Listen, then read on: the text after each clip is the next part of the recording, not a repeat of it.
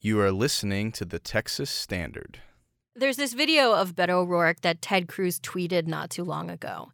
It shows O'Rourke standing in front of a crowd of African Americans in a church in Dallas. The crowd was on their feet cheering as O'Rourke talked about what happened to Botham Jean, a black man who had been fatally shot in his own home by a white Dallas police officer. How can we continue to lose the lives of unarmed black men in the United States of America?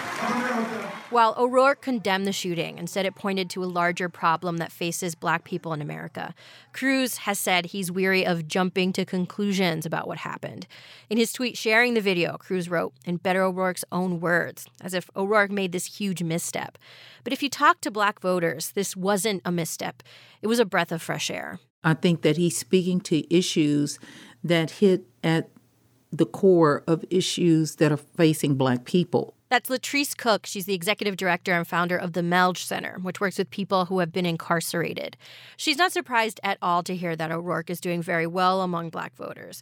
Cook says O'Rourke is talking about police violence and race, which are the kinds of things politicians typically tread carefully around. People are afraid to talk about what's going on right now.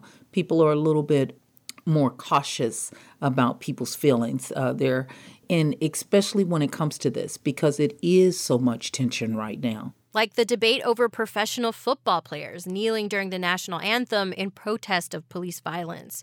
When asked about this issue during a campaign event, O'Rourke said this. And I can think of nothing more American than to peacefully stand up or take a knee for your rights anytime, anywhere, any place. When he said that, I was like, yes. Oh my, yeah. Like I jumped. I was like, yes. That's Grant Loveless. He's a student and black activist in Austin. He says he appreciates that O'Rourke has acknowledged that life is harder for black people in America than it is for privileged white Americans. Because we have to jump hurdles, we have to go in trenches of water just to get where we want to.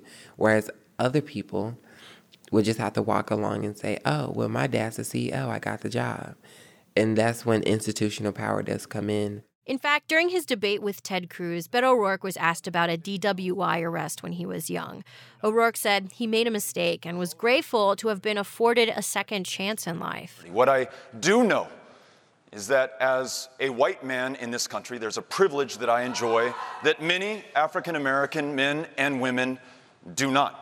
Latrice Cook thinks the way O'Rourke is talking about these issues is resonating with black voters like her. She says she thinks O'Rourke knows he's probably upsetting some white voters, but she's glad he's taking that risk. I think that one of the things that we failed to do just as a society is talk about it and talk about things in real time and talk about it in a way that is not edited or where you're using cautionary uh, language. But Gabrielle Prichard with Austin Justice Coalition, which works on issues of racial justice, says it would be a bigger deal if O'Rourke didn't talk about this. She says it's 2018 and race is at the core of political divisions. I think it would have been a huge misstep and just a huge letdown if this hadn't been part of the narrative at all.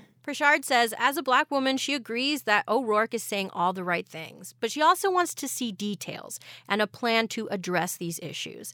And she says people need to also hold O'Rourke accountable if he doesn't do or say the right thing. There's kind of this whole Beto will save everything, but we also have to hold these people accountable. So if they say something that you're not quite on board with, making sure you call them out. But so far, the campaign hasn't gotten pushback from black voters. Instead, polls are only showing increasing support for O'Rourke.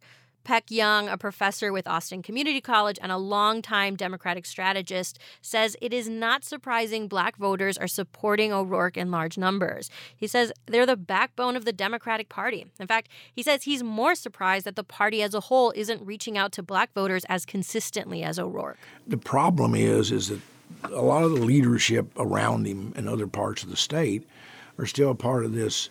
We got to find a swing voter. Well, when 50 to 60 percent of the voters vote brand, which is straight ticket voting, your first job is to find those people and be sure they're motivated on your side. But the O'Rourke campaign says this is an important part of his efforts to make sure communities feel heard and understood. The campaign is purposefully not shying away from these issues because they believe it's what people care about. In Austin, I'm Ashley Lopez for the Texas Standard.